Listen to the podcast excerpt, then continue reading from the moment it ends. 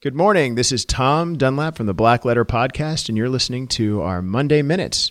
Let's get started.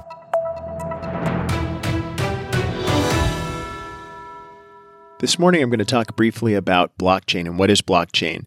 In this series, this week, I'm going to talk about blockchain generally. Next week, I'm going to talk about smart contracts and how they're pretty cool for lawyers and how they could change the way the profession interfaces, at least with its clients or clients between each other.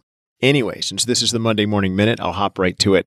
So, I recently had to look into this because a client emailed me and said, Hey, Tom, I want to patent something I'm doing with NFTs, non fungible tokens. Thank goodness he sent me a description of what NFT stood for. I quickly hopped on the Google and had to look into NFTs, and I discovered that they are involved in blockchain.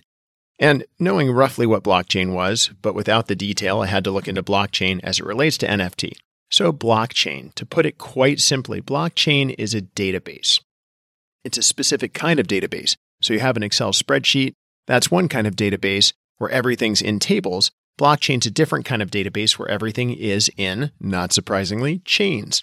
It's different than most databases because it doesn't store things in tables. And in fact, each piece of new data that's stored inside of a blockchain database is appended to the last piece of data.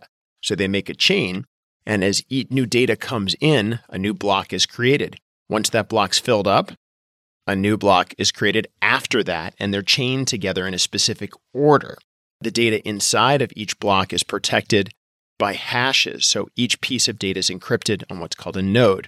Different kinds of information can be stored in blockchain, but the one that you've all probably heard of is Bitcoin. So, Bitcoin is a way for people to store transaction data in a decentralized database. And the benefit of Bitcoin over traditional banks is pretty simply that a bank doesn't have control of it, and it's not a bank. It's controlled by all of the users in the world. This decentralized idea of this database that stores information about Bitcoin and people's value of the transactions is immutable. That means that once the data is entered into the blockchain, it can't be changed because there's so many thousands of users and computers that hold that data for the blockchain that if you change one, all the others automatically correct it. So that's the short Monday Morning Minute on blockchain.